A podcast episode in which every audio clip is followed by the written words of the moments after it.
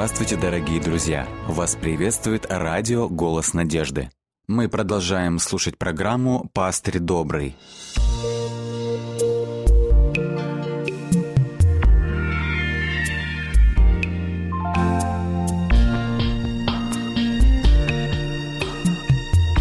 Программа «Пастырь добрый». Мы хотим всем нашим слушателям напомнить, что программа «Пастырь добрый» выходит ежедневно, и вы можете прослушивать эту программу каждый день в 15 часов. Мы хотим также напомнить, что все свои отзывы и вопросы вы можете оставлять на сайте голоснадежды.ру, а также во всех социальных сетях официальной группы радиотелецентра «Голос надежды». Вы также можете присылать свои вопросы на номер WhatsApp или Viber 915-688-7601. Итак, э, мы с вами продолжаем исследовать седьмую главу книги Откровения, и мы с вами задали следующими вопросами. Э, что представляют собой э, две группы людей, 144 тысячи, а также великое множество, которое видит Иоанн в видении седьмой главы? Давайте рассмотрим э, прежде всего группу 144 тысячи и э, посмотрим, является ли это число буквальным или же символическим. Еще один важный вопрос по поводу этого этой группы людей заключается в следующем. Что значит тот факт, что это число из всех колен сынов Израилевых? Давайте посмотрим, почему здесь не идет речь о буквальном Израиле, а понятие Израиль следует понимать символически. Э, это понятие следует понимать символически, потому что в дни апостола Иоанна большинство колен уже не существовало – Десять колен Северного царства прекратили свое существование после того, как Ассирия завоевала Северное царство и выселила всех жителей из государства. Эти колена были рассредоточены среди народов Ближнего Востока, и со временем они ассимилировались в эти народы. Два колена, Иуда и Вениамин, также перестали существовать с момента разрушения Иерусалима в 70 году по рождении Христа. И эти два колена, они также были рассеяны по земле и смешались с другими народами. Следовательно, 12 буквальных колен Израиля сегодня не существует, и для Иоанна они имели исключительно символическое значение. И вот это хорошо видно из понятия «Израиль в Новом Завете». Апостол Павел пишет в послании к римлянам, «Кто во Христе – тот семя Авраамова, ибо не тот иудей, кто таков по наружности, но тот иудей, кто внутренне таков. Новозаветный Израиль – это церковь Иисуса Христа. Соответственно, 144 тысячи – это духовный Израиль, это люди во Христе, это народ Божий во Христе, это последователи Христа, э, поскольку правда Божия, как говорит тот же апостол Павел, через веру в Иисуса Христа во всех и на всех верующих, ибо нет различия. Таким образом, когда Иоанн описывает Божий народ последнего времени, он подразумевает, что последователи Христа и есть истинный Израиль Божий. Именно они являются получателями всех преимуществ и обетований, которые ранее были даны древнему Израилю.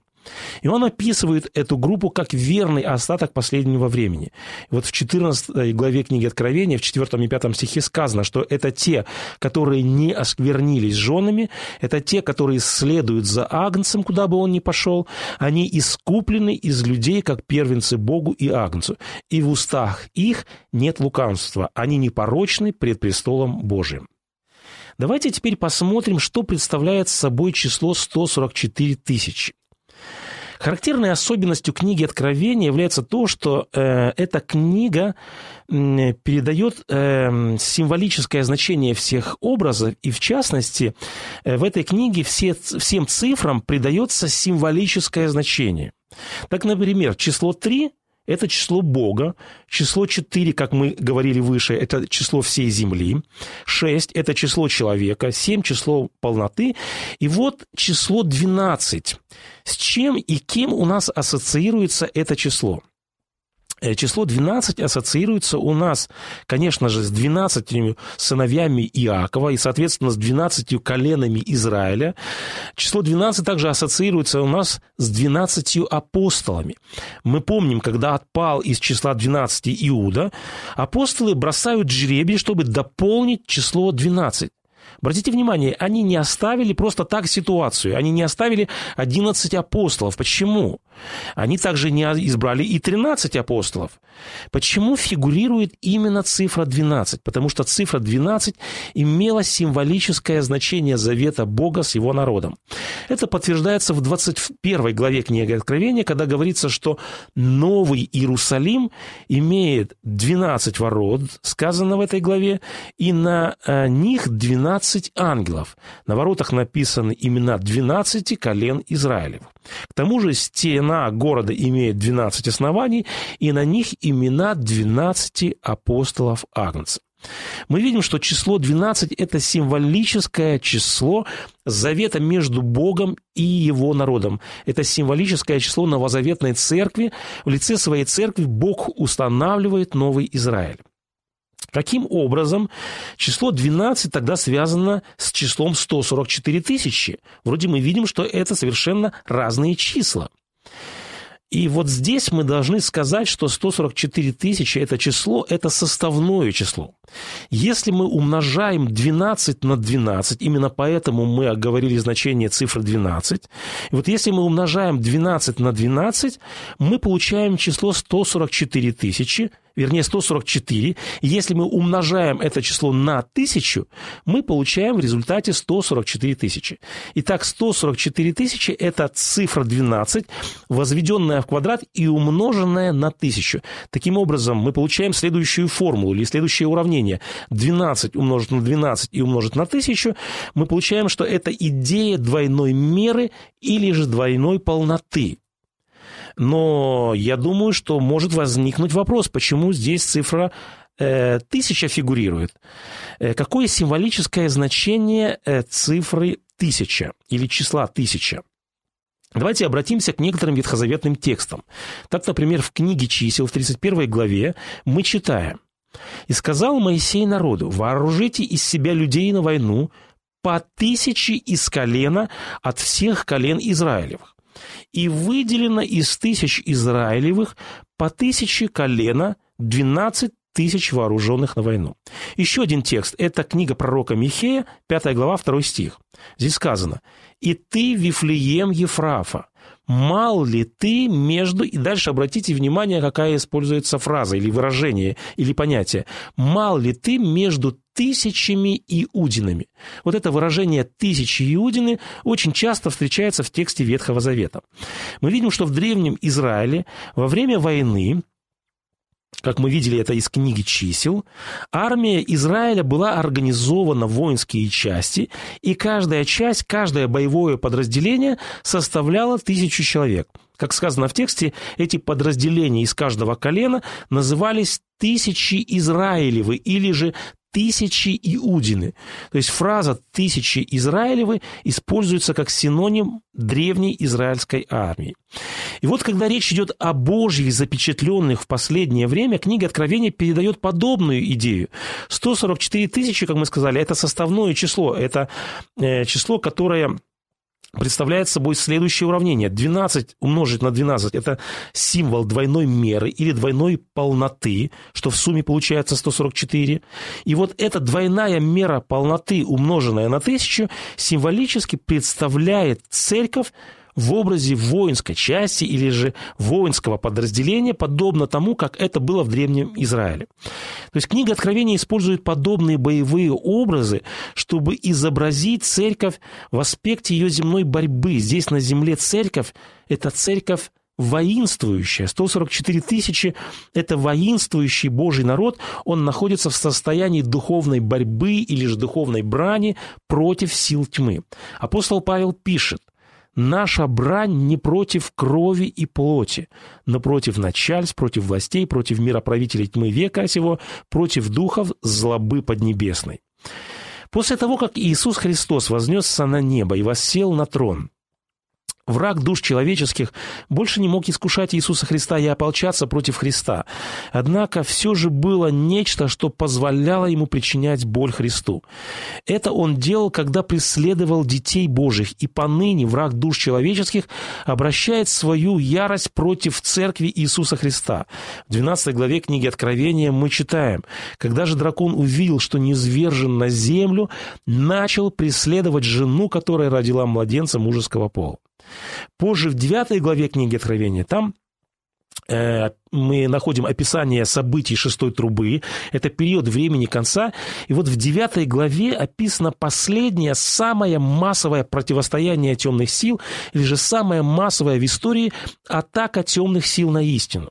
9 глава, 17 стих, здесь показаны тьмы тем конного войска. То есть Иоанн, когда э, описывает э, вот эту сцену, он видит другую армию, он видит армию противников Бога, он видит армию врагов его народа, армию дракона, которая готова к битве. И эта армия настолько многочисленна, что апостол не может найти подходящее число, чтобы передать масштаб этого нашествия. Он говорит, тьмы тем конного войска. Сказано, головы у коней, как у львов, и из рта их выходят огонь, дым и сера заблуждений. Вот контекст э, книги Откровения. Запечатленные последнего времени проходят через великую скорбь. Они собираются участвовать в величайшем из всех сражений самой важной из всех битв истории человечества. Святым последнего времени предстоит сразиться в духовной битве с невероятно многочисленной армией противника. Поэтому книга Откровения изображает запечатленных как великую армию Иисуса Христа, которая организована воинские части по образцу армии древнего Израиля. И вот теперь мы подошли к описанию второй группы в седьмой главе книги Откровения. Ответ на вопрос в конце шестой главы «Ибо пришел великий день гнева, и кто может устоять?» в седьмой главе распадается или же делится на две части. Первая часть говорит о запечатленных. Они представлены символическим числом 144, о которых мы уже говорили ранее. А вторая часть седьмой главы описывает так называемое великое множество, которые, как сказано, предстоят пред престолом Господа Бога. Если провести анализ характеристик вот этих двух групп, у нас невольно вырисовывается картина совершенно противоположными характеристиками. О 144 тысячах сказано, что Иоанн только слышал их число. Вторую группу «Великое множество» сказано Иоанн видел. 144 тысячи – это группа людей, которая живет в период времени конца. Мы видим это из третьего текста. А великое множество – это спасенные всех веков. 144 тысячи, сказано в третьем тексте, они из всех колен Израилевых. Великое же множество – это искупленные всех веков, в том числе и из язычников. Сказано, что они из всех племен и колен, и народов, и языков. Что касается 144, э, группы 144 тысячи, и он слышит их конкретное число, его можно сосчитать. Великое множество же сказано, никто не мог перечесть. Из текста видно, что первая часть главы, седьмой главы, эта сцена разворачивается при последнем провозглашении Евангелия на земле. То есть э, это группа, группа 144 тысячи находится на земле. Они находятся, как мы говорили выше, в состоянии духовной брани. А вторая часть седьмой главы, эта сцена происходит на небе. Великое множество, они, сказано, находятся на небесах пред престолом Бога, они в белых одеждах, они с палевыми ветвями в руках, то есть они представлены как победители, как триумфаторы. Какой вот вывод мы можем сделать исходя из сравнительного анализа обеих групп. На первый взгляд, это совершенно разные группы, поэтому возникает вопрос, является ли это двойным исполнением вопроса «кто может устоять», или же мы все же имеем дело с различным описанием одной и той же группы. Для того, чтобы получить ответ на этот вопрос, необходимо рассмотреть литературный стиль или же литературный прием, который неоднократно используется в книге Откровения. Давайте рассмотрим ряд фрагментов в книге Откровения. Так, например, в прологе, в первой главе, и он слышит позади себя громкий голос, сказано как бы трубный.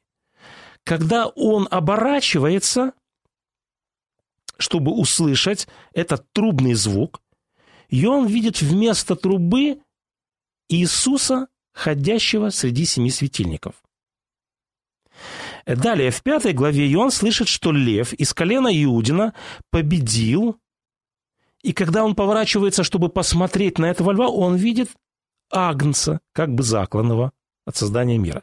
Далее, в 17 главе, он слышит про великую блудницу, сидящую на водах многих, но в действительности он, сказано, видит жену, сидящую на звере, имя которой Вавилон. И вот в последнем видении, в 21 главе, Иоанн снова слышит о жене, невесте Агнца, но в действительности он видит великий святый город Иерусалим во всей своей славе. Что мы наблюдаем вот в этом сравнительном анализе? Мы видим, что апостол Иоанн слышит одно, но видит другое. И тем не менее речь идет об одном и том же явлении.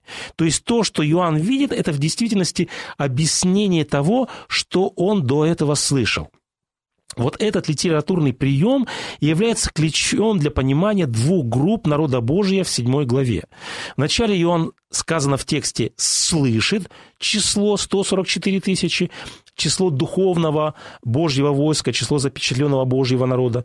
И когда он поворачивается, чтобы посмотреть на них, то на самом деле он видит великое множество людей, которого никто не мог перечесть. Выше мы подметили, что Иоанн неоднократно слышит одно – но видит другой. Но по сути это одно и то же.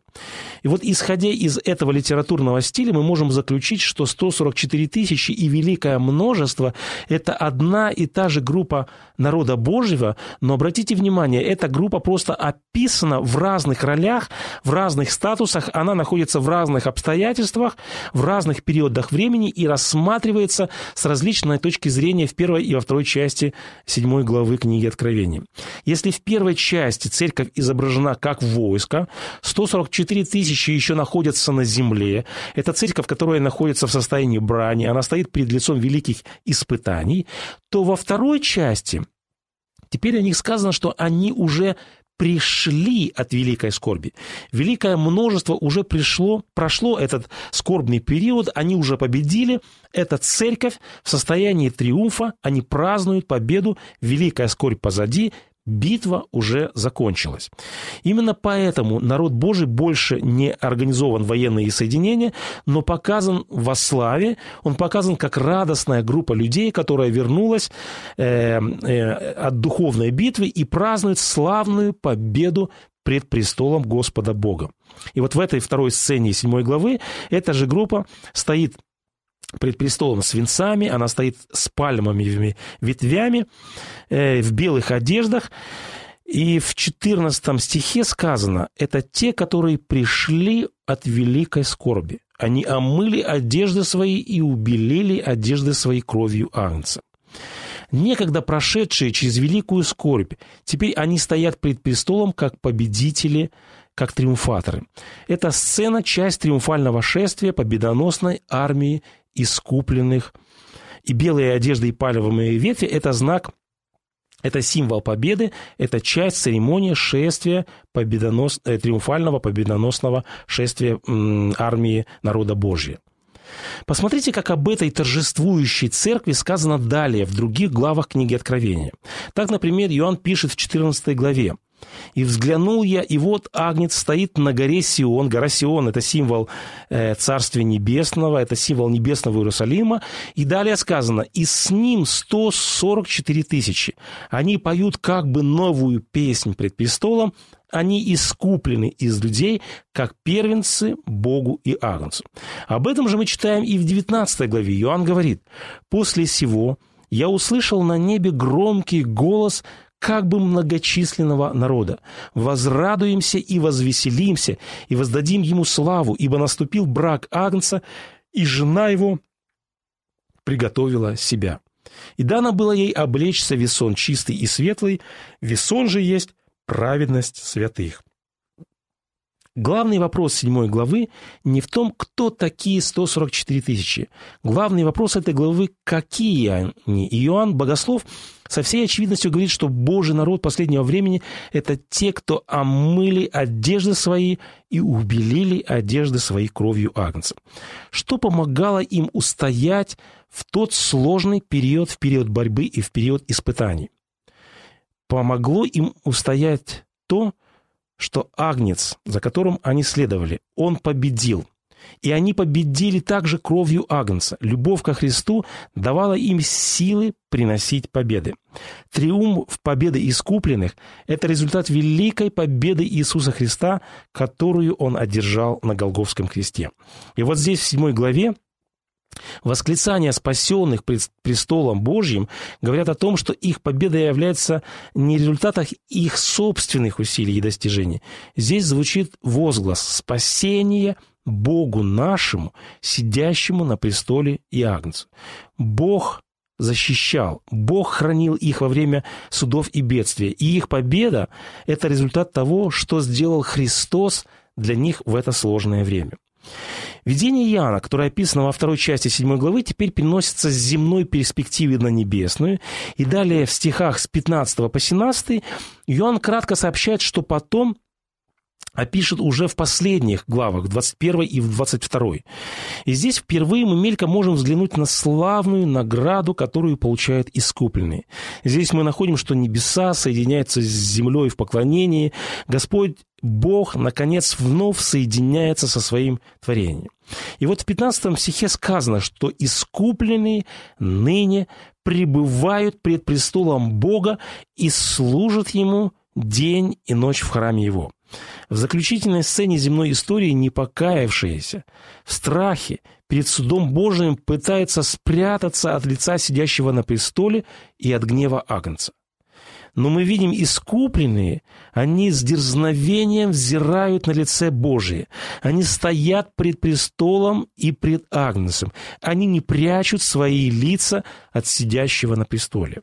Далее в 15 стихе сказано, «И сидящий на престоле будет обитать в них». Здесь имеется в виду то, что Бог распростер шатер своего присутствия – над своим народом.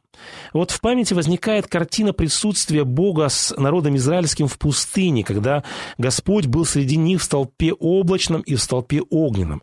Присутствие Божьего среди древнего Израиля обеспечивало им самое надежное укрытие от палящего зноя и бури, от холода и жажды. И вот теперь божественное присутствие, оно реально. Сам Господь зримо находится, зримо присутствует среди своего народа. Апостол Иоанн пишет в следующем 16 стихе, «Они не будут уже ни алкать, ни жаждать, и не будет палить их солнце и никакой зной. Палящий зной, голод, жажда, слезы – все это имело место среди испытаний, которыми отмечены язвы великой скорби. Здесь же, в седьмой главе, Бог представляет своему народу убежище от духовной пустыни, убежище от великой скорби. Странствование по пустыне земной окончено. Текст 7 главы завершается намеком на текст 22 псалма. 17 текст гласит «Ибо агнец, который среди престола будет пасти их и водить их на живые источники вод». И далее сказано «И отрет Бог – всякую слезу с очей их. Господь Бог, Он не только тот, кто удовлетворяет нужды своего творения. Господь Бог также жаждет тесного общения с каждым из нас. Господь Бог не только отрет слезы с наших очей, Он не только удалит страдания, Он не только удалит жажду, голод, жару, но Он также утешит нас своим присутствием, как добрый пастырь, видимым образом, как сказано в тексте, небесный пастырь будет вводить спасенных к водам тихим. В конце книги, э, книги Откровения апостол Иоанн восклицает «И услышал я громкий голос с неба говорящий, «Се скиния Бога с человеками, и Он будет обитать с ними, они будут Его народом, и сам Бог с ними будет их Богом. И отрет Бог всякую слезу, слезу с очей их, и смерти не будет уже, ни плача, ни вопля, ни болезни уже не будет, ибо прежнее прошло». Когда народ Божий готовился к последней битве, у народа Божьего было и есть твердое уверение, что Господь Бог укроет, что Господь Бог утешит их во время великой скорби, как Он защищал и ободрял свой народ на протяжении всей земной истории. Порой будущее нам будет казаться мрачным, однако воскресший Иисус Христос, как мы проследили в нашем размышлении, все держит под своим контролем. Наш Господь Бог – источник силы и надежды во время земного странствования. И до тех пор, пока Господь Бог э, будет с нами, Он придет снова и будет, как мы сказали, обитать вместе с нами во веки веков.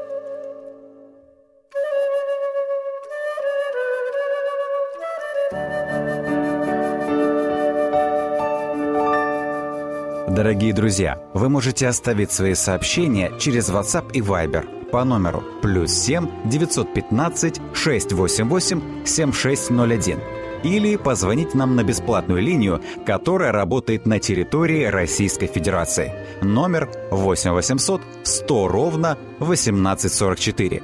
8 800 100 ровно 1844.